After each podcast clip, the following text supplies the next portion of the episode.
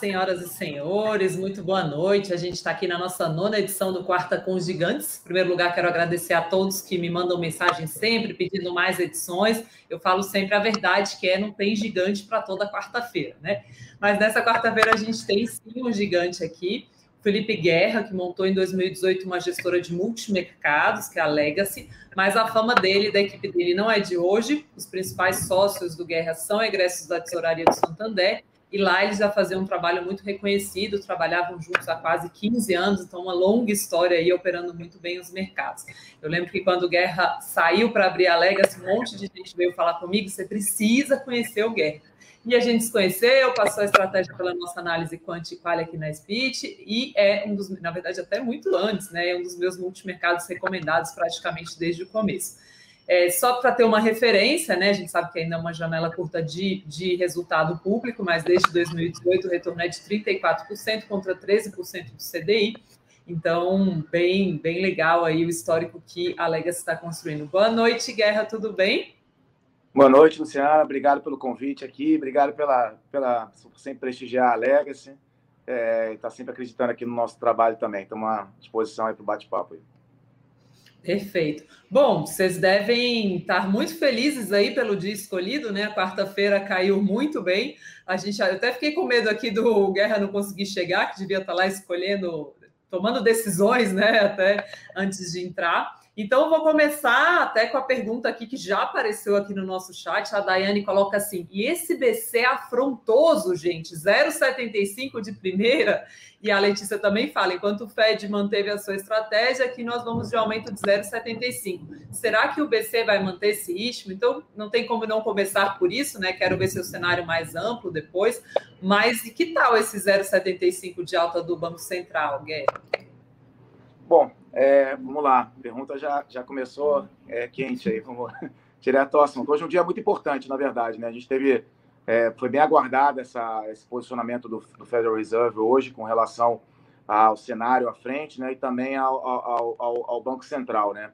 Eu acho que aqui é, vale a pena separar as duas discussões, né? Eu acho que a, a, a gente pode começar aqui pela discussão local, mas acho que depois vale a gente explorar essa parte internacional também. É, aqui no Brasil, né, a gente tem um, um diagnóstico né, é, já há algum tempo, e a gente tem levantado isso nas nossas cartas, né, nas nossas entrevistas, né, que a, a taxa de juros que a gente vem trabalhando, nessa taxa de 2% até, até hoje, né, amanhã, até brinquei com o pessoal, né, tira a foto desses 2% aí, que acho que vai demorar para você ver esse CDI de novo aí a 1,90%. É, porque claramente a gente está entrando aqui num processo de alta de juros, né? E até ver uma reversão, isso pode demorar bastante tempo. Então, a gente tem um diagnóstico aqui que é, essa taxa de juros que estava é, no mercado aqui durante esse ano, ela é totalmente incompatível né, com, a, com, a, com a inflação que a gente está vendo.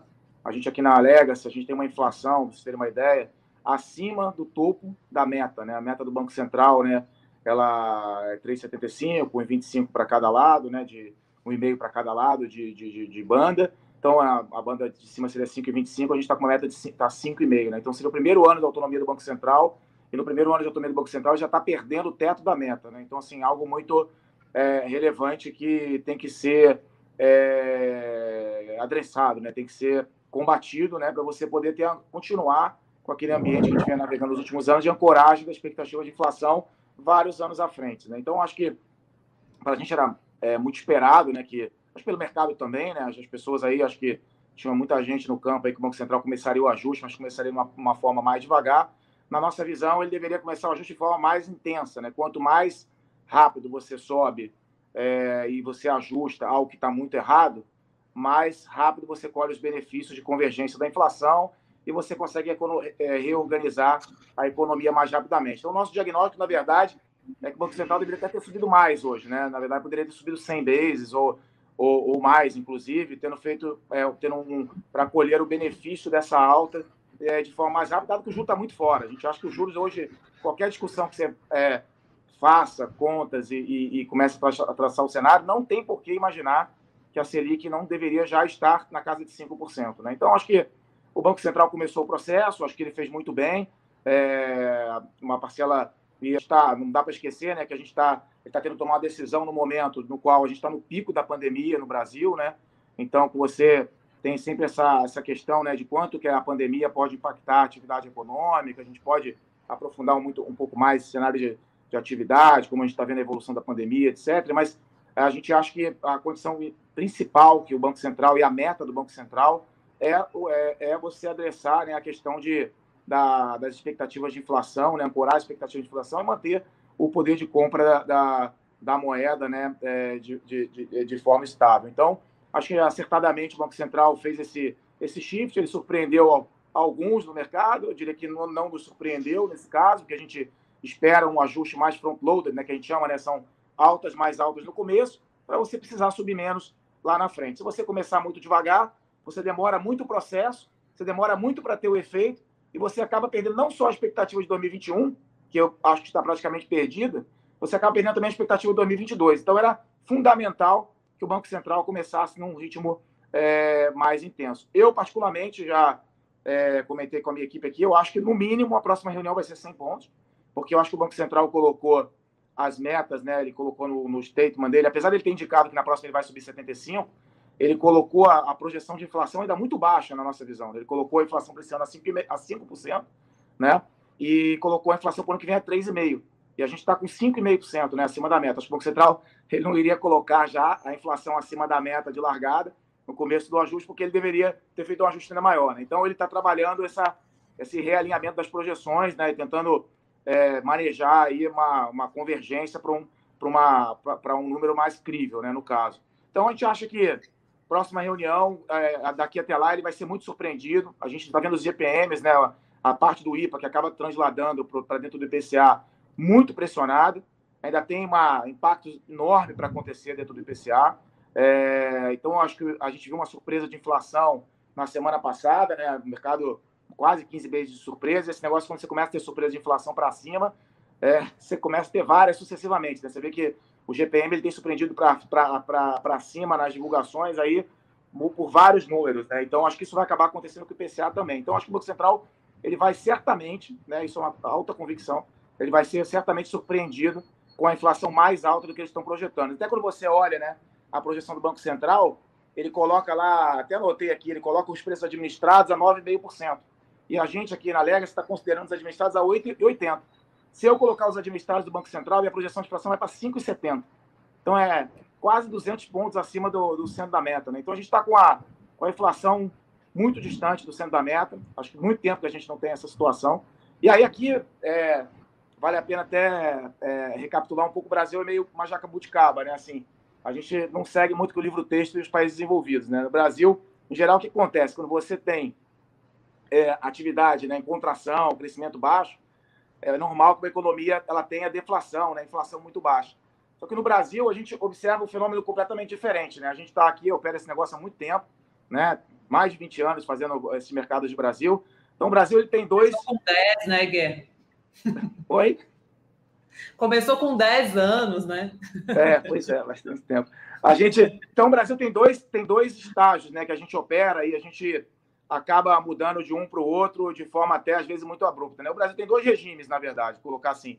Ele tem um regime da organização, quando a gente está organizado, com uma equipe econômica crível, com o Banco Central atuando de forma independente, né? a gente acaba estando com a casa mais organizada. Quando o Brasil está organizado, ele consegue crescer alguma coisa e ele consegue crescer com inflação muito baixa. Né? Então a gente viveu aí esse período recente, né? os últimos dois, três anos, foram períodos que a gente cresceu pouco, mas estava organizado então, a gente teve inflação muito baixa, permitiu a gente para é, caminhar para um processo de convergência de juros aí com relação a outros países emergentes até ao mundo desenvolvido. E tem outros momentos que a gente opta pela desorganização. Então, quando a gente fica desorganizado, que acaba crescendo, a gente colhe uma recessão e a gente tem inflação muito alta, né? Então, eu diria que o que a gente está vivendo um pouco agora é esse negócio. Estava num, num, cenário de organização, o Covid né, apareceu é, desorganizou, né? Ele não foi só um desastre sanitário, foi um desastre econômico para nós também, né? Uma piora muito importante do ponto de vista de fiscal, uma desorganização, né? É, dos preços da economia, né? Gerou inflação, uma...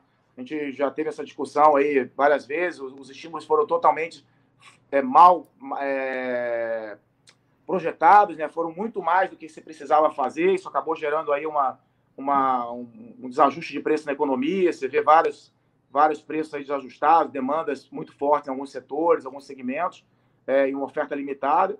Então, isso desorganizou também a economia. Então, a gente tá, migrou naquele regime de organização, equipe econômica crível, um BC é, independente, né, é, busca por reformas, para um, uma desorganização que ela acabou acontecendo por virtude do Covid. Então, acho que o que o Banco Central está buscando fazer, né, e, e, é o nosso diagnóstico também, eles estão um processo de recuperação da confiança, né, um processo de, de recuperação da credibilidade, um processo, um processo de é, reorganizar tudo o que o Covid acabou fazendo a gente se desorganizar. Né? E uma das coisas é os juros. Então, respondendo diretamente é isso. A gente acha que começou um ciclo. É, a próxima, eu acho que vai ser pelo menos 100, porque eu acho que o Banco Central ele vai ser surpreendido de forma muito importante ainda na inflação. A inflação está muito distante do centro da meta, ela está acima do topo da, é, da meta. O Banco Central é independente, eu acho que tem uma equipe lá espetacular, eles não vão querer abandonar na segunda, terceira reunião do ano essa meta. Né? E aí ainda tem outros fatores que eu acho que ainda é, a gente vale, vale reforçar aqui. Né? Assim, tem, um, tem um ganho né, para o governo federal no ano que vem, é, em função da, do mismatch, aí, da, do, da diferença de, de IPCA e INCC. Né? O IPCA, 12 meses de junho, e no final de junho, ele corrige né, o valor do teto dos gastos para o ano que vem. E o NPC desse ano, é, completo, né, do ano cheio de 2021, ele acaba, ele acaba definindo o, o, o, o, quanto vão subir as despesas obrigatórias né, do governo.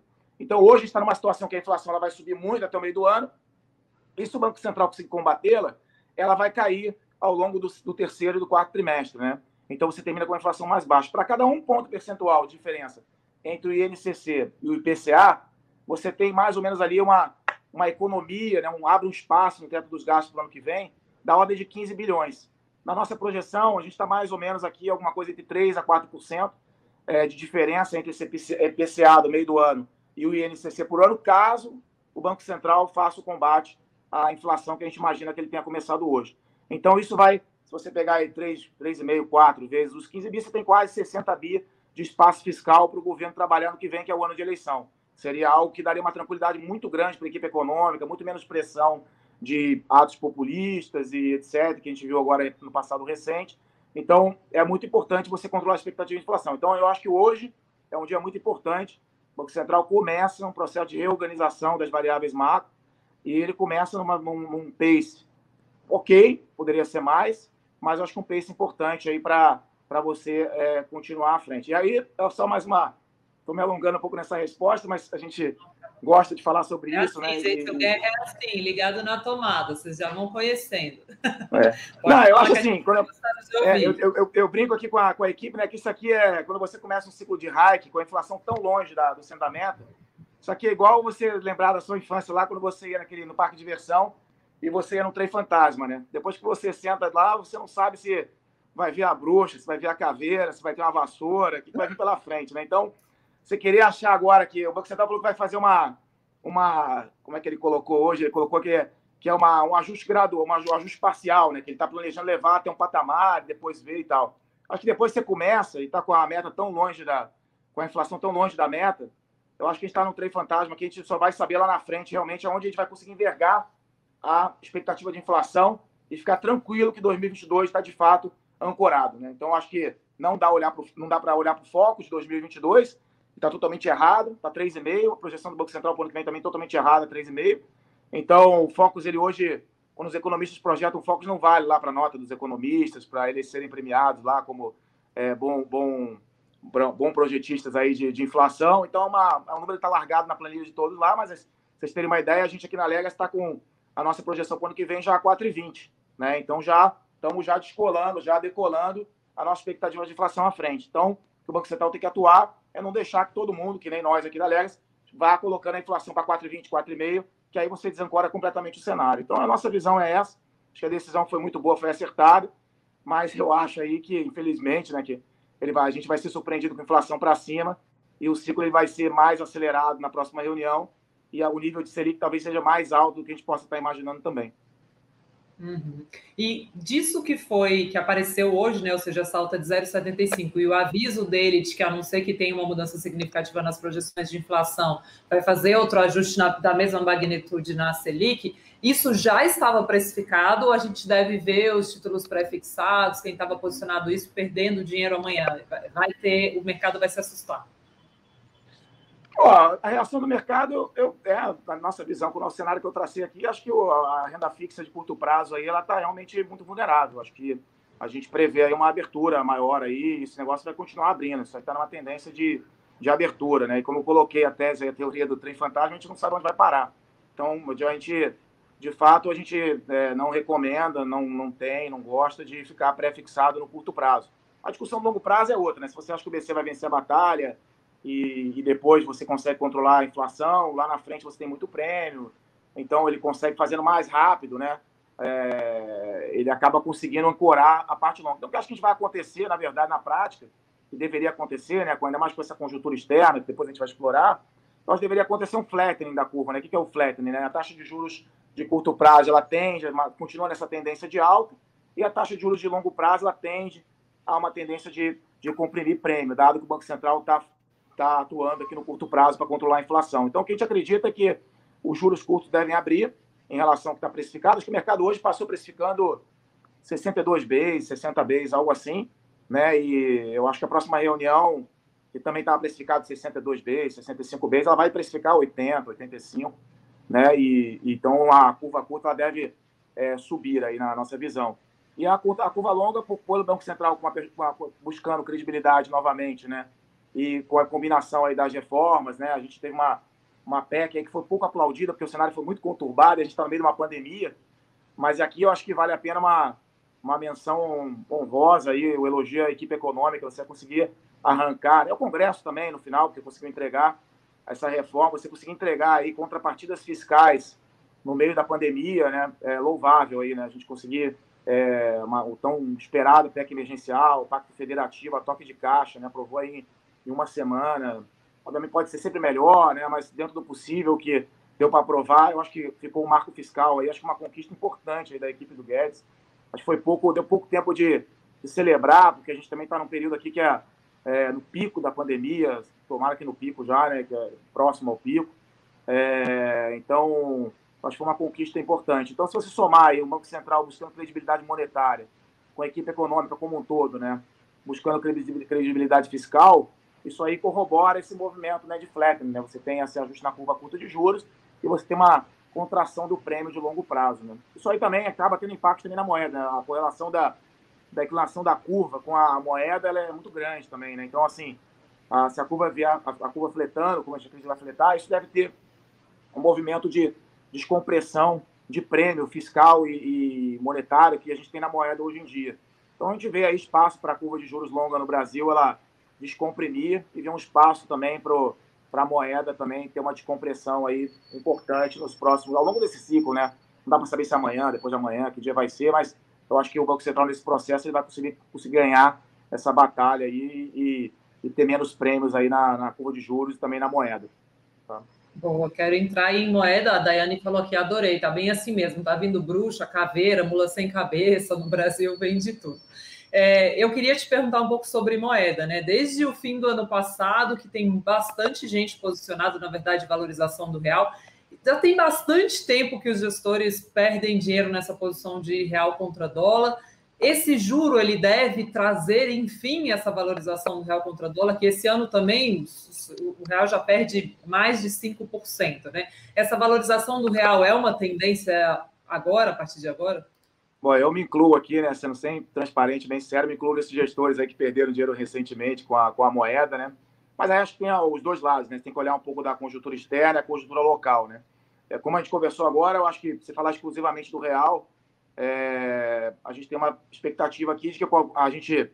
É, só colocar a pandemia em perspectiva, né? A gente acha aqui que, comparando o que está acontecendo aqui no Brasil, a gente fez um exercício, comparou o que aconteceu em Manaus, comparamos com a África do Sul, comparamos com o México. Obviamente, isso aqui é uma pandemia, a gente tenta fazer estimativas e comparar onde aconteceu as coisas e tentar saber qual que é o caminho que a gente vai traçar, né? Não tem porquê a coisa ser muito diferente aqui do que foi em outros lugares, né?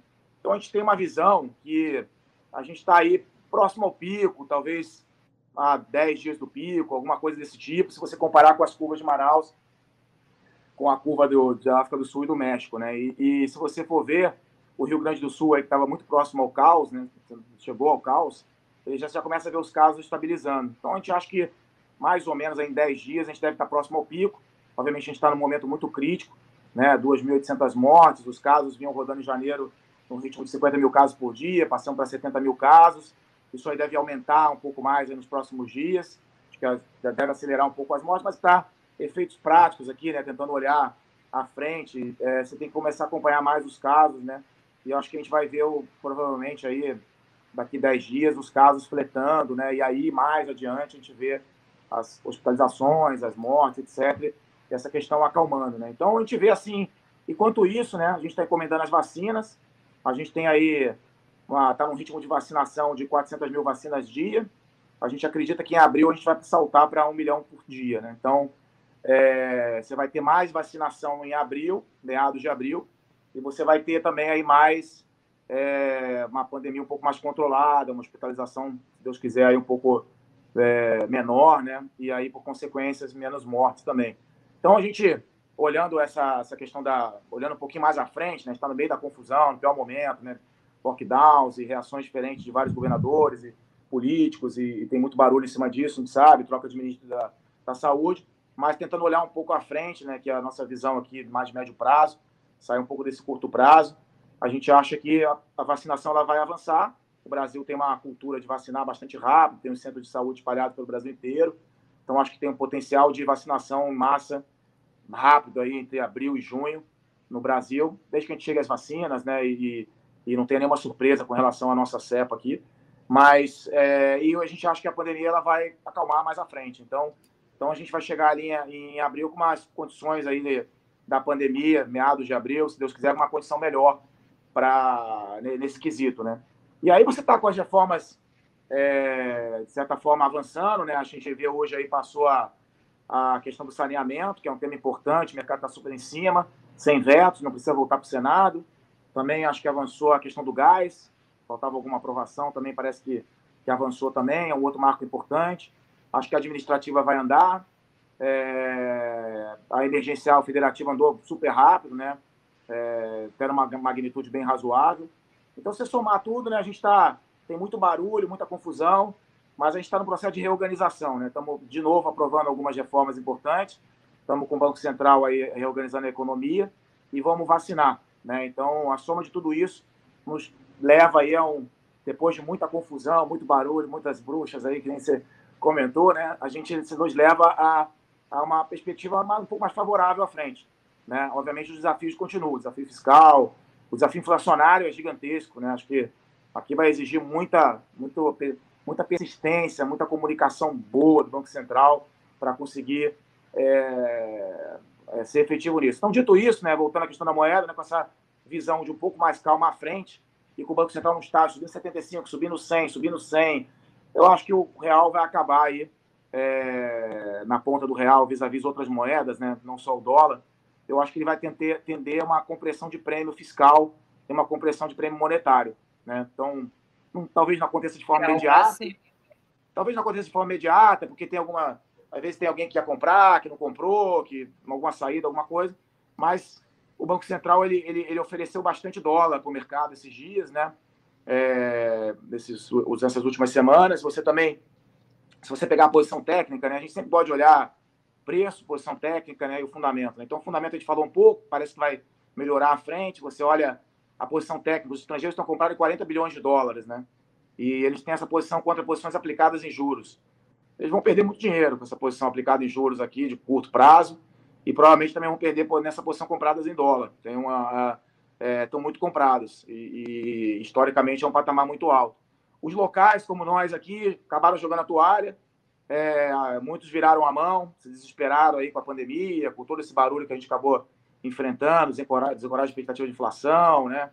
É, discussão fiscal, muita confusão durante a aprovação da PEC, então teve gente que virou a mão ficou comprado em dólar. Então, a posição técnica é muito boa, Luciana. Então, assim, você tem a fundamento melhorando, é, o Banco Central, né, principalmente, é atuando né, para essa credibilidade monetária, que é importante para a moeda. Você tem posição técnica favorável e a gente sabe que o preço é um preço que está esticado, tem muito prêmio fiscal e muito prêmio monetário. Então, acho que no seu tempo, a gente tende a ver aí uma, a, o real, pelo menos vis-à-vis os pares, né, contra o México, contra a África do Sul, contra o Chile. Eu acho que a gente normalizando os juros, a gente está muito descolado. Então, acho que tem um prêmio aí do Brasil contra moedas emergentes, principalmente, que aí tem a discussão do dólar, né? A gente pode aprofundar também. É, mas, a, enquanto a outros países emergentes, eu acho que vai ter uma, uma convergência aí, na, um pouco de paciência, porque a nossa moeda tem muita volatilidade, mas eu acho que vai acabar tendo uma descompressão do prêmio, sim, é, no futuro próximo. Tá? Então, respondendo Você a sua pergunta. segue com aquela posição vendida em dólar contra uma cesta de moedas? Então, aqui eu estava falando especificamente do real, né? Então, o real, a gente está comprado em real sim, né? Não é uma posição muito grande, mas a gente acha que no combo aqui, né, com, a, com o flat, com, com posições aí, é, comprar de bolsa, etc., no, no, combo aqui de Brasil, a gente acha que o câmbio tem muito prêmio ele vai apreciar. No dólar, né? Acho que aí a gente pode entrar, entrar um pouco no Fed, aqui na discussão do Fed, que acho que é, é muito importante aqui é, é esse acabou. Só acho que o, o, o dólar está ele tá, ele tem um conjunto de duas forças, né? Você tem aí um, uma curva nos Estados Unidos aí muito steep, ficando cada vez mais steep, com o Banco Central hoje americano corroborando, né?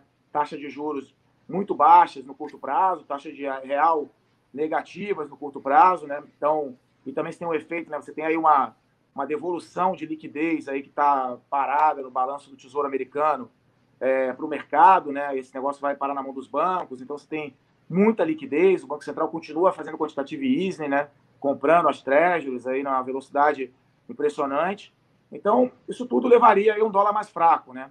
É, por outro lado, a gente acha que também os Estados Unidos é o país aí que está vacinando mais rápido, está fazendo mais estímulo, né? tem a melhor economia, então tem as melhores condições de contorno para crescer mais do que, do que o resto. Então, você está numa balança, né? É, tem horas que vai ter janelas de dólar forte, tem horas que vai ter janelas de dólar fraco.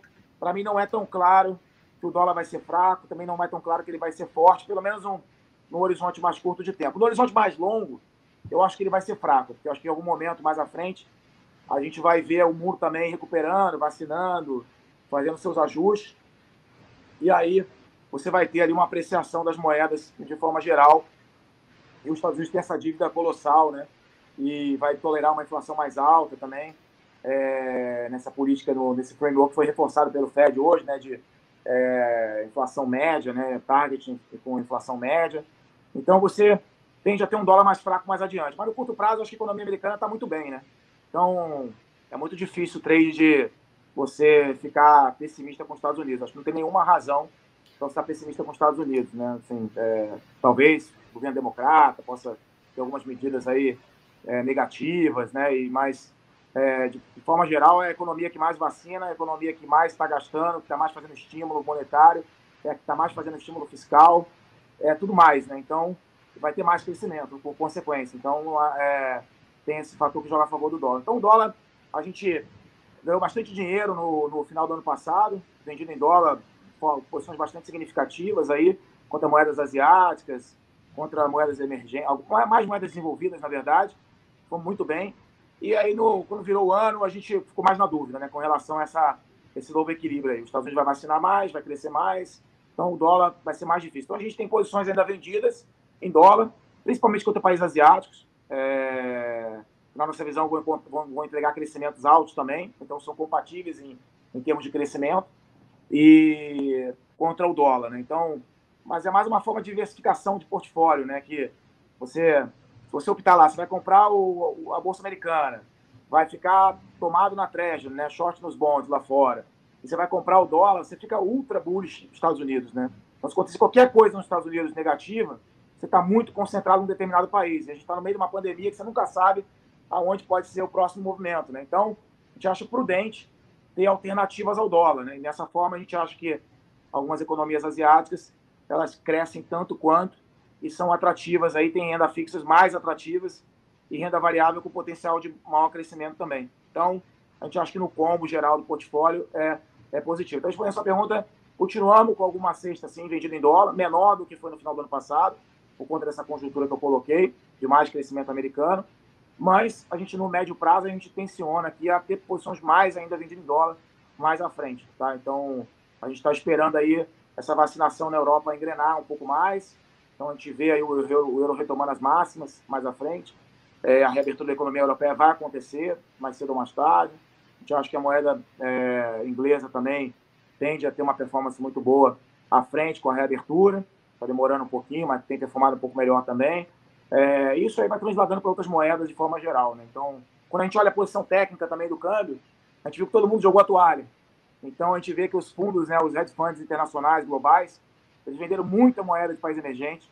Então, tá, tá uma posição até muito esticada, está no máximo que a gente já viu, compatível ali com a pandemia, compatível com, com, com aquele episódio do autopilot lá, conhecido pelo do, do Paulo, falou que ia subir os juros até envergar todo mundo, de, de destruir a, as economias de forma geral.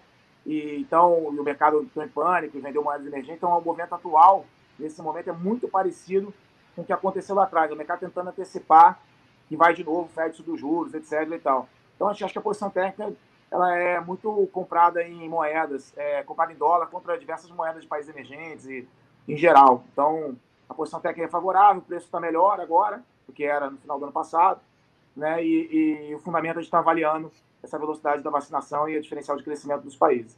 Tá, tá bom. Legal. Aí, Guerra, só voltando, antes da gente, quero falar um pouquinho sobre suas posições de maior convicção e tal, mas a gente acabou não falando da posição em juro. É, pela sua visão, né, você, até na última carta vocês falam que vocês estavam tomados em juro curto, né, mas você também já está posicionado nessa queda do juro longo ou não? A gente estava, a gente no momento, né, a gente vinha mais posicionado nessa alta dos juros curtos, por ter mais convicção, né.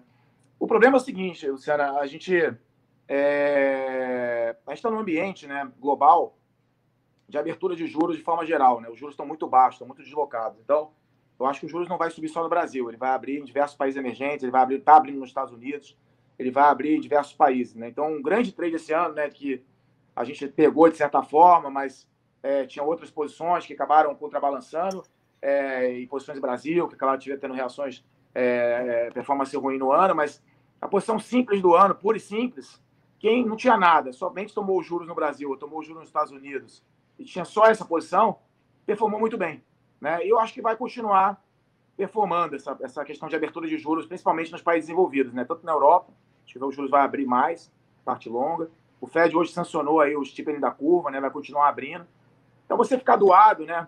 sem uma proteção em alguns juros no, no mundo, etc., eu acho muito é, perigoso né? Porque a gente não sabe onde a inflação global vai parar, né? Nem a nossa aqui que já está já já destampou. Imagina a, a, lá fora, né? Também pode você pode ter um, um, ambiente mais inflacionário a curto prazo. Então a gente é assim, a gente é autista para a taxa de juros globais, de forma geral. Então isso nos deixa mais cauteloso, né? Com aplicar juros em qualquer lugar. Então a gente acha que para você aplicar os juros aqui, a gente acha que vai acontecer um flattening. Né? Então para você tomar aplicar os juros longos no, no Brasil, né? Tem muito prêmio, muita alta a gente ou você precisa fazer uma posição tomada relevante na parte mais curta da curva, ou você precisa travar essa posição na Treasury, né? Porque se a Treasury abrir amanhã 30 pontos, a curva aqui vai subir 60 pontos. É meio que é uma, relação, né? Tem esse beta. Então, você tem que ter muita atenção nessa parte internacional. Então, a gente acha que tem muito prêmio no Brasil, a curva vai fletar, mas a gente gosta de combinar essa posição de flattening com posições tomadas em juros na parte internacional né? Seja buscando opções, né? E, e de juros, seja tomando juros na Europa, juros nos Estados Unidos. Então a gente está essa combinação aí de, de ter alguma esses juros negativos muito baixos aí a, cross the border, a gente é, não quer ficar na frente disso, a gente não sabe onde vai parar, né? Então assim, é, é, é um pouco essa essa visão. Então é uma posição de flattening, mas com essa atenção de buscar proteção aí na, na renda fixa internacional é, para não ter algum problema com relação a isso. Tá? tá bom. Gente, lembrando que quando o Guerra fala em posição tomada em juro, ela é o contrário daquela posição que você faz quando você compra um título pré-fixado, por exemplo, lá no Tesouro Direto, tá? Então, é, lembra que a gente ganhou muito dinheiro com a queda do juro, da expectativa para os juros, e agora está é, tá tendo esse movimento contrário, né, de um estresse aí e algumas perdas, na verdade, nesse tipo de título. Então, a posição do Guerra é ao contrária da posição em que você compra um título pré-fixado lá no Tesouro Direto. É, o Guerra, tem uma pergunta aqui da Maricleia, tem, tem várias perguntas aqui, muita gente falando que vai aumentar amanhã o aporte no Legacy, você sabe muito mais um pouco, o pessoal está curtindo a aula aqui, curtindo muito sua velocidade de raciocínio. E a, acho que essa pergunta é interessante. Antes da gente entrar, eu quero conhecer um pouquinho mais do portfólio em si, do que você tem mais convicção no momento. Mas essa pergunta de tá, e a Selic subindo, isso influencia de imediato onde? A gente já falou de juro. A gente deveria esperar uma mudança, já falou de juros, já falou de dólar. A gente devia esperar também uma, uma mudança em bolsa? Eu acho que vai melhorar. É bom para a bolsa, né? Assim, a gente conseguir controlar a inflação, a expectativa de inflação, é, ter uns juros mais adequados, né? não juros fora da realidade, que provoca essa, esse descontrole inflacionário, que acaba corrompendo a margem das empresas. Então, a reorganização econômica é positiva. Então, amanhã eu estou animado. Eu acho que não sei como vai estar o mercado externo, etc. E tal, mas na margem me dá vontade de comprar mais bolsa no Brasil, em virtude da, do ajuste política monetária. Né? Obviamente, a gente tem que continuar aí acompanhando as variáveis internacionais, os desenvolvimentos locais, etc. Mas eu acho que os juros ele tem um efeito positivo para a bolsa, um efeito positivo para o flattening da curva, um efeito positivo para a moeda. Então, tem vários efeitos positivos. Se ele vai sim, ser sentido amanhã, é, não dá para garantir nada. Né? Então, na verdade, eu acho que ele vai ser, feito, vai ser garantido ele vai, ele vai, vai acontecer nas próximas semanas. Né? Então, é, na margem, com o Banco Central buscando a credibilidade, a gente está mais animado com todos os ativos do Brasil. Né? É, isso é bem claro. Legal. Qual que é a sua posição de maior convicção hoje, Guerra, incluindo o Brasil, o mundo? Então a gente constrói o portfólio, né? Então, assim, é, uma, uma, a gente, na verdade, tem várias, são várias posições. A gente, em geral, né, a gente é um fundo multi-estratégia com uma cobertura aí por classe de, várias classes de ativos e várias geografias, né? Então a gente nunca nunca vamos dar uma tacada, né? Por exemplo, acertamos o Copom hoje aí, né? Achava que ia subir mais, etc. Mas a gente nunca vai colocar uma posição que se a gente errar, a gente vai é, destruir o nosso histórico, né? E também é, comprometer né, a, a, nossa performance. Então a gente vai dando vários, são várias estratégias que vão se compondo ao longo do tempo, né? E, e, vão e vão orientando a nossa performance, né? Às vezes elas dão todas certas, como no final do ano passado. Às vezes acontecem meses difíceis que elas dão erradas, e, mas na média, a gente sabe que no médio e longo prazo, dado nosso histórico longo, a gente acha que a soma dessas estratégias são positivas e acaba dando um sharp, né, um retorno ajustado pela volatilidade para o nosso portfólio, para nosso pessoal e da, da, nossos clientes, é bastante importante. Então, é, dito isso, a gente tem várias estratégias, né? Então, a gente tenta construir um portfólio, mas onde está a nossa convicção né, de cenário, né? Então, assim, a nossa convicção ela é que o ambiente ele é muito propício para ativos de risco, porque você tem muito estímulo monetário e muito estímulo fiscal.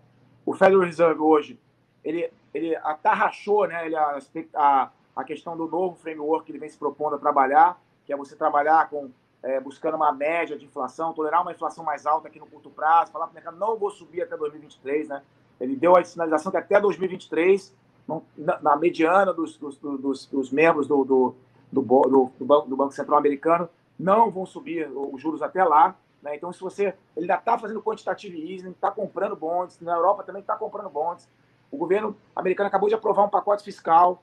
A gente está tá vacinando em massa, né? uma vacinação é, uma velocidade incrível nos Estados Unidos. Então, assim, se você soma aí né, a, perspectiva de vacinação, reabertura das economias, né, com, a, com essa quantidade de estímulos que é extraordinário, acho que eu nunca vi, né, você estuda aí, lê né, história, períodos que a gente nem, nem era gestor ainda, né? E antes de nascer, etc. Você vê o que a gente tem de estímulo hoje na economia é extraordinário, né? Então, é uma situação aí que é inédita, né? No, no, no, nessa retomada. Então, o grande tema do ano é o reopening, é a reabertura.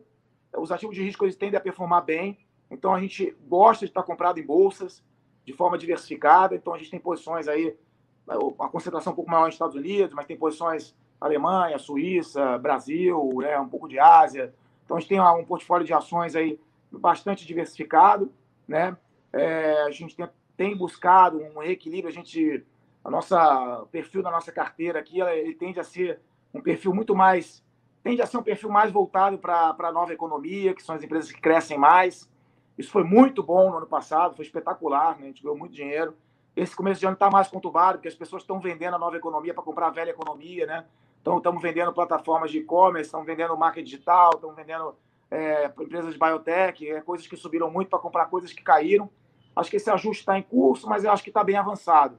E a gente tem buscado um equilíbrio, ter um pouco mais de empresas linkadas à velha economia e empresas ligadas à boa economia. Quando a gente compra velha economia, a gente decidiu ali, né, acho que diria ali em outubro, novembro, a gente falou, não, a velha economia vai andar agora, né, porque você vai ter todo esse estímulo, etc. Falou assim, o Brasil casa muito bem no portfólio, né, porque o Brasil, você tem empresas, o Brasil é, a, o índice é majoritariamente aí exposto a bancos e, e empresas de commodities, né. Então, se você combina o Brasil com a nossa carteira internacional, pô, fica espetacular, né, uma combinação de empresa, uma economia velha, uma, empresas ligadas à economia tradicional com empresas ligadas à economia mais moderna. Então, isso foi fantástico, em novembro, dezembro, né. Só que depois, é, esse ano tem sido um ano muito mais desafiador, essa combinação, né?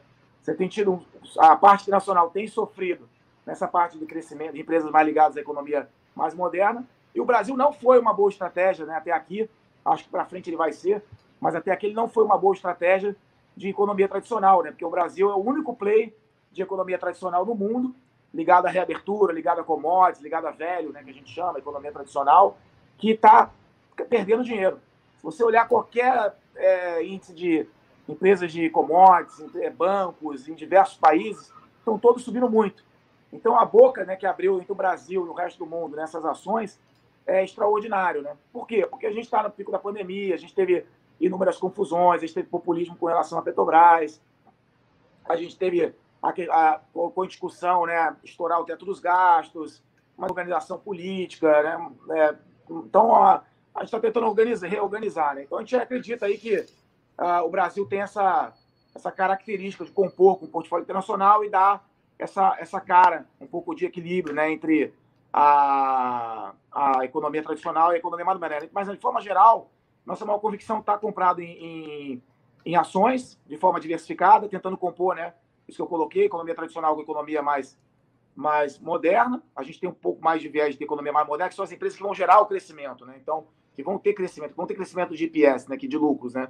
Então, é, muito mais fácil na minha, na minha visão, né, você ter uma, comprar uma boa empresa que cresce, tem crescimento de lucro, do que comprar uma coisa que, pô, todo mundo está comprando agora, mas daqui a pouco não vai querer ter por muito tempo. Só está comprando porque está nesse oba-oba de vacina, etc. Então, porque se você compra uma coisa que cresce, por mais que o múltiplo dela caia agora, uma abertura da Treasury, se você tiver paciência, né, essas empresas vão ganhar lucro. Então, elas vão ser, vai, a, queda do múltiplo é compensada pelo aumento do lucro. Então, a gente fica muito seguro, né? Então, você como uma empresa como o Google, por exemplo, né? Tem várias empresas do portfólio, é muito diversificado, mas vou dar um exemplo. O Google vai crescer lucro extraordinariamente nos próximos dois, três anos. A gente vai ver vários resultados espetaculares nos próximos trimestres.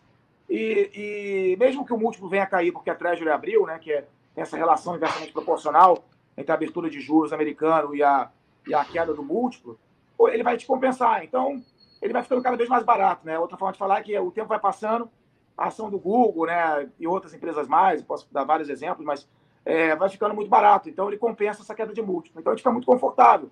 Só precisa ter um pouco de paciência, porque às vezes swing um pouco no curto prazo, mas lá na frente a gente tem convicção muito grande que as empresas vão performar bem. Então, voltando aos, aos best ideas aqui, né, as melhores ideias de investimento, a gente muito animado com ações, de forma geral.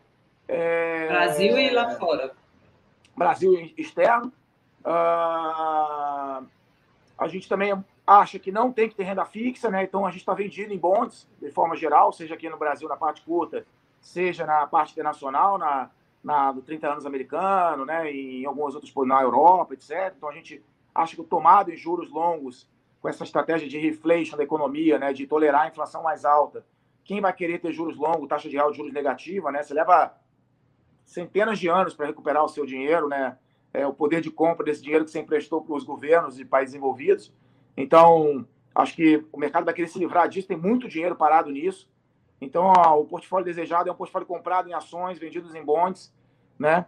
E uma coisa que tem acontecido, né, que a gente também tem destacado, que é, é, vai ter muito mais volatilidade, né? Porque se, antigamente acontecia, as pessoas compravam os bonds e compravam a renda variável, né? Então, quando você tinha uma crise, você ganha na renda fixa e perde na renda variável. Quando está tudo bem, você ganha na renda variável e perde um pouco na renda fixa. Então você tinha um equilíbrio, né? Você fazia ali aquela estratégia do 60% para quem é mais agressivo em equities, 40% em renda fixa, para quem é mais conservador faz 60% em renda fixa, 40% em equities. Só que agora essa parte de renda fixa, ela não só não protege o seu portfólio, como ela perde dinheiro, né? E, e, e a, a, a perda da renda fixa, a abertura dos juros, pode contrair os múltiplos da bolsa e derrubar a bolsa.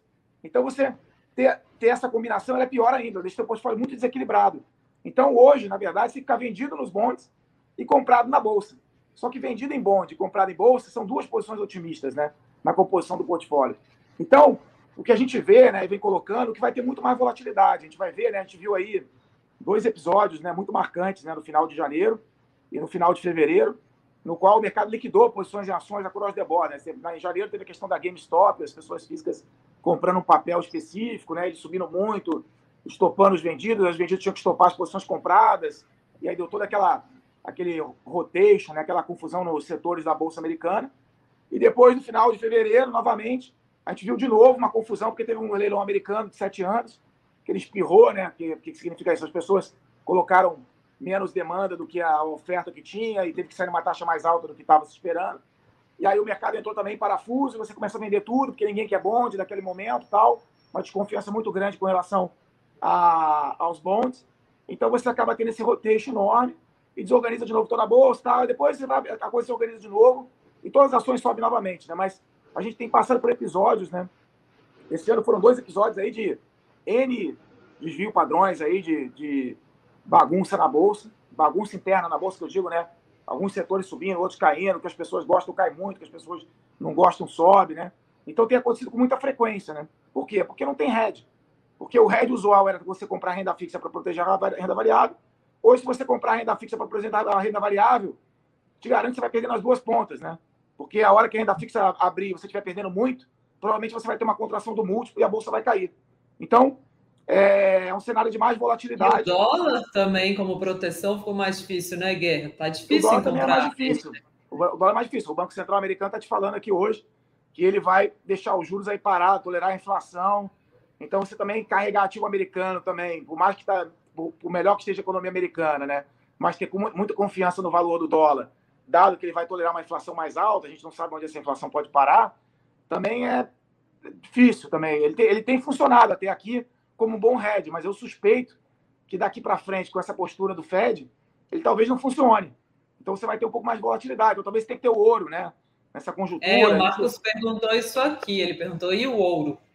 Então, Luciano, a gente vinha comprado em ouro no ano passado, quase, quase durante todos os últimos três trimestres, de, de, depois da, da pandemia ali de do, da, do pico da pandemia em março, a gente botou posições de ouro, carregou até dezembro, janeiro, e a gente em janeiro zerou as posições de ouro e virou a mão, porque a gente achava que os juros ia abrir. Geralmente, quando os juros abrem, né, o juro real começar a abrir, dado que o break-even da curva americana né, é um pouco mais técnico, né? Na verdade, você tem um juros nominal, o juro nominal ele é composto por duas partes, né? Pelo juro real americano, mais o break-even, mais a inflação implícita dentro da curva, né? Então, a inflação era muito baixa, então tinha um espaço enorme para a inflação americana ela corrigir, subir, né? Vir para patamares aí de 2, 2,5, né? Enquanto isso, o juro ficava parado. Então, você tinha uma compressão de juros real. Então, quando o juro real está fechando, é muito bom para ativo de risco, né? Então, você compra o ouro, você compra a bolsa, tudo bem. Quando você já tem o break-even já mais ajustado, como está agora, recentemente, né? É, atingindo patamares de 2,30, 2,40, que acaba acontecendo, as aberturas adicionais de taxas de juros, elas acabam também abrindo não só o break-even, o, o break né? O, a inflação implícita fica parada, e você tem uma abertura do juro real. Quando o juro real começa a abrir, isso começa a assustar o mercado, porque você começa a ter uma desalavancagem de posições em cima dessa abertura do juro real. Então, nessa hora, o ouro começa a sofrer. Então, por isso que a gente ficou vendido em ouro durante, eu diria que um mês e meio, né? E com essa perspectiva do Fed e tal, a gente zerou. Eu acho que com o Fed bastante dor, eu acho que o ouro tende a voltar a performar muito bem é, novamente, né? Então, pode ser uma composição com ouro.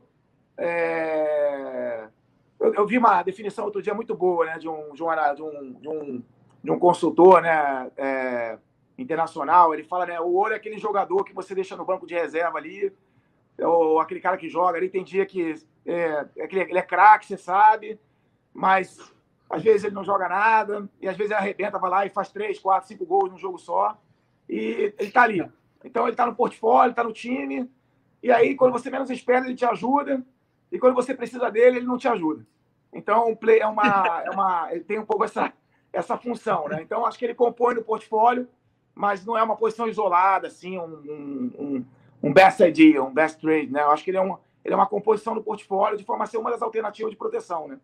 É, para o portfólio. Então, assim, acho que a melhor proteção que a gente tem para portfólio hoje é comprar volatilidade, tentar ficar tomado nos juros junto com a posição comprada em bolsa, e construir esse portfólio navegando. Em momentos você protege no dólar, em momentos você não protege no dólar. Vai ser, é um ambiente mais difícil mesmo, um ambiente mais de volatilidade. Por quê? Porque você está passando por um rearranjo, né? uma reorganização das variáveis macro. Você está readaptando a Treasury para um patamar é, mais adequado. Então a gente acha que a Treasury tende aí para 2, 2,20, né? Ela estava ali antes da pandemia, no mês de janeiro, muito próximo a 1,90. Hoje você tem muito mais estímulo, né? Fiscal e monetário. Não tem por que imaginar que ela, que ela não vai para patamares mais altos que esse 1,90. A nossa dúvida é se vai rápido ou se vai devagar. Se vai devagar, vai todo mundo, todos os ativos vão subindo. A Treasury vai abrindo, a bolsa vai abrindo. Se ela vai muito rápido, ela assusta, porque ela puxa o juro real e aí ela derruba a bolsa. Então você vai navegar. O normal da vida é isso, né? O normal da vida é quando está tudo bem, os juros abrem e a bolsa ela sobe, né? E o mercado vai se adaptando. Então, assim, a gente tem essa teoria, né? A gente acha que a, a Treasury vai testando patamares mais altos, ela vai assustando, o mercado se acostuma, depois que o mercado se acostuma, a bolsa vai novo raio. Aí a Treasury vai e tenta de novo fazer outro patamar. E aí a bolsa se assusta. E aí vai de novo, a bolsa se recupera, a Treasury vai para outro patamar. Então, essa vai ser a dinâmica do ano. Só que isso tem muita volatilidade. Então, acho que o investidor tem que estar preparado aí é, para tá coração os exames em dias aí, porque vai precisar. Vai ter bastante volatilidade. Vai sacudir bastante. Nessa, nessa trajetória aí. Tá? Perfeito, Guerra, faz muito sentido. Mas você não vê um cenário de ruptura? Ah, toda essa liquidez global, de repente, vai ser enxugada e aí vai dar um baita estresse global. Não, de forma nenhuma. Acho que a ruptura pode ser para cima, na verdade. Acho que você pode ter tanto estímulo, né? Que você pode ter aí uma alta expressiva dos ativos de risco de uma hora para outra. É, e, enfim, e um ambiente com um pouco mais de inflação, né? E esses ativos ligados a reflexos podem andar muito rápido de uma hora para outra. É muito estímulo, né? Muito estímulo monetário e fiscal. É, ninguém quer os bons, o dinheiro tem que ir para outro lugar. É onde você vai enfiar esse dinheiro todo quem não quer bons? Vai, vai comprar bolsa, vai comprar ativo real, vai comprar imóvel. Então, é, o Fed ancorando esse juros real, deixando ele negativo aí ah, por cinco anos, né? Pô, é, é muito poderoso isso aí para ativos de risco. Obviamente vai ter volatilidade, mas é, é muito poderoso. Acho que tem o, acho que o, o, o, risco de subir muito também existe também, tem o risco de cair também, mas tem, tem o, os tails são grandes para os dois lados nesse, nesse sentido, né? Então, é um pouco isso. O risco para baixo, na minha visão, é uma abertura muito rápida da Treasury, né? Uma, um cenário inflacionário, uma coisa, um descontrole da inflação. Não é algo que a gente está vendo aqui. A gente acha que tem uma corcova, né? A inflação ela sobe. O Fed também, também acha isso, né? Eu estava eu tava vendo a, a, olhando as projeções, né? Ele coloca 2021, né? Ele colocou hoje a dois, já coloca a projeção de 2021 a 2,20. O mercado vinha esperando 1,90. E aí, ano que vem, ele já coloca 2, o mercado esperava 2. E 2023 ele está com 2,10, 2,10, né? Que é acima da meta e tal. Então, Estou dizendo para você assim, ó, no curto prazo a inflação vai subir, eu toquei com isso, entendeu? Ele colocou aquele tapa-olho de cavalo lá. O Jobim até me falou o nome disso hoje lá, esque, esqueci aqui, mas é, ele, ele colocou Sei. esse negócio, assim, eu não vou olhar para a inflação de curto prazo e vida que segue, entendeu? Então, é, eu acho que esse é o cenário, entendeu? Um cenário de reflexo, reabertura, alto de, de é, alto dos, é, melhora dos ativos de risco, abertura de taxa, só que com volatilidade. A gente vai ter movimentos aí é, bizarros, né? Então, assim, e para agravar, né? Agravar ou, ou, sustentar, na verdade, você tem mais cheque vindo para a mão da população agora nos próximos dias, né? E pedaço desse dinheiro aí tá indo para a bolsa, tá indo para o Bitcoin, né? Tá indo para essas coisas, né? Então é mais mais dinheiro para as pessoas aí entrarem, comprar papel líquido e, e bagunçar a bolsa. Então vai ter volatilidade. Então, isso é a única. Carlos é Eduardo está dizendo aqui que chama antolho o tapa-olho do cavalo. É isso? Antolho, exatamente. Essa é a palavra mesmo. Antolho. Eu, pessoal, então, aqui é inteligente então, também, está vendo? Nossa o Fed hoje colocou, o Fed colocou um antolho hoje aí e está falando: ó, não estou olhando para inflação, não, segue o jogo, pau na máquina. Um pouco essa é a nossa Boa. visão. Perfeito. É, tem uma pergunta aqui de como é que faz, né? O Bruno pergunta que título que eu compro para estar tomado em juros. É muito difícil montar essa posição na física, principalmente porque você não consegue ficar vendido aí nos ETFs de renda fixa ainda no Brasil. Então, a melhor coisa que você faz é comprar um bom multimercados. E aí tem várias perguntas aqui sobre quando é que reabre. Gente, na verdade, o Legacy está fechado em alguns lugares, mas está aberto também em alguns. Na nossa área logada lá, a gente tem a lista de todo lugar que está, mas está no Bradesco, está na Ativa, C6, Easy, Hora, Mapi, Vitro, BTG, Ágora, Itaú, Genial, Banco Inter, Banco do Brasil, aqui pelo nosso levantamento. Então, para quem quiser... Aberta, né? E a Previdência também está aberta, e tem alguns, em alguns lugares até com um mínimo bem baixo, que é uma belíssima diversificação de carteira, né? O Legacy com um mínimo de 500 reais em algumas, em algumas corretoras, ou 100 reais, que eu acho que, assim, é, muito tempo ficamos sem bons multimercados com mínimos tão baixos, acho uma diversificação legal, mas eu sempre gosto de. Gente, multimercado não é para ficar entrando e saindo, eu gosto de comprar e ficar por pelo menos três anos pela frente, quem me acompanha sabe, então não fica aí correndo atrás do rabo porque vai dar errado. É, Guerra, uma aula aqui, tá todo mundo agradecendo muito. Eu queria te pedir para fazer, a gente sempre pede já um clássico aqui do Quarta com Gigantes, uma indicação de livro aí para o pessoal que nos acompanha, algum livro que você goste, não precisa ser necessariamente Economia e Mercados, mas que você acha legal aí recomendar para o pessoal. Olha, é não tinha na minha cabeça aqui agora um, um, um, algo específico, mas tem, tem várias coisas boas aí, né? Tem um, tem um livro da, de, de China que eu, que, eu, que eu li recentemente, depois eu passo o nome para vocês aqui, que eu acho fantástico, assim, que mostra um pouco dessa evolução da, da tecnologia, né? É, do que vai liderar, essa importância de você estar tá investindo em empresas de crescimento, né? De, que vão conquistar mercados, essas plataformas companies, né? Que você hoje é, pô, você compra um celular, você tem todo aí o, um pacote, você compra toda uma, uma, uma cadeia junto. Qual é o nome do. É eu estou com o celular aqui usando para a live aqui. Posso passar depois? Você me passa depois. Tá bom. Pode. Eu, eu coloco na news de amanhã, pessoal, e Tem coloco muito... também nos meus stories lá no Instagram o nome do livro para vocês não para vocês lerem depois aí a hoje em dia hoje em dia a gente acho que tem muita né, tem muito podcast hoje que a gente acaba acompanhando, né? E gasto, tá, tem, tem gasto muito tempo com, com alguns podcasts aí, tem, tem vários aí, Macro Voice, tem, tem vários, tem uma lista também, posso passar alguns aí de. de é uma dica aí, como é o nome desse? É, Macro Voice? Macro Voices, tem. Tem um da Bloomberg também que é muito bom, tem o da Goldman Sachs também que, que costuma ser muito bom também, que tem uma chama State of Mind, que também tem bom, bons, bom, boas discussões aí, né, mais de médio prazo. É... Tudo no Spotify, Guerra, que você acha essas coisas ou não? Tem, é, tem aquele, aquele, aquele podcast do Google, né? Que também você consegue baixar ali, é, acho que gratuito, né? Você consegue acessar. Tem muita coisa boa para você, você ouvir e, e pensar, refletir né, em cenários e discussões de commodities, discussões de empresas, tendências. Tem vários. Depois eu te passo também uns três ou quatro que, que a gente gosta de acompanhar também. Aí você faz um, um comunicado, um upload aí com a turma. Fechou. Então, pessoal, depois vocês Vão buscar lá nos meus stories a listinha de podcasts e livro que o Guerra recomendei para vocês de China. Eu acho que um, um, um, livro que um livro que vem na cabeça aqui que eu acho que é, é para não passar em branco, né? Eu acho que é as cartas do tem, tem, na verdade as cartas tem cartas magníficas aí, né? Eu acho que para a gente deixar aqui uma já uma mensagem imediata. Eu acho que tem duas coisas. As cartas do, da Amazon, né, de, de do, do, do, mensagem, do, dos resultados. É, dos refrescos são sensacionais. As do Warren Buffett nem se fala, né? Acho que são aulas e aulas aí. Então tem um livro, né, que, que é o livro da Berkshire, que você tem todas as cartas desde o começo. É um livro bem complexo de ler, que é bem é complexo, na verdade ele é bem grande, né? E depois você grande. começa os primeiros os primeiros três é, contos ali que ele que ele explica das cartas dele iniciais são são é bem maçante, mas depois você pega o jeito, você vai embora e você aprende muito, assim. Então, para para acho que isso aí é uma é uma aula aí, mas tem que dedicar um tempo bom para uma leitura que é um livro grande e, e mas é um, é um aprendizado aí que é bem importante aí para quem opera ações aí, em geral, assim. E acho que para quem opera Brasil, especialmente, né? Porque o Buffett costuma investir em empresas ligadas aí à, à economia tradicional, é boa parte da carteira dele ligada a isso. Então, como investir nessas empresas? E as empresas brasileiras são empresas mais que você faz mais conta, calcula os resultados, né? E, é, ligados aí a consumo, bancos, etc. Eu acho que é muito interessante para você aprender como investir em empresas de, de economia tradicional, empresas ligadas a velho. Então, é uma e as cartas do Bezos é, são sensacionais aí. Acho que para nós que somos também empresários, né, além de gestores, também você aprende demais. Assim, acho que é, também é outra outra. Mas eu quero passar também para você a dica de China ali, que eu acho que é fundamental também. Tá? Perfeito, depois você me passa.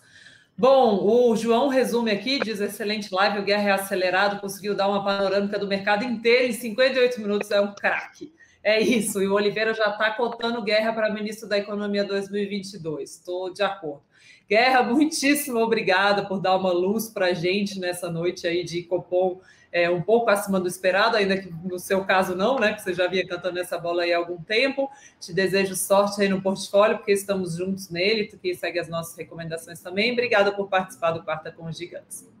Bom, Luciana, obrigado mais uma vez pela oportunidade aqui. É sempre um prazer participar do, dos programas. Muita, participar desse, você convidou várias pessoas aí, vários gestores aí muito admirados aí, que eu, que eu sempre acompanhei, sempre segui, costumo ouvir as suas, as suas lives aí esse, essa quarta-feira e estar tá participando para nós aqui da, da Legacy é uma, é uma grande honra aí. Obrigado pelo convite, obrigado pela confiança na gente desde o começo também. E obrigado a todos que estão nos assistindo.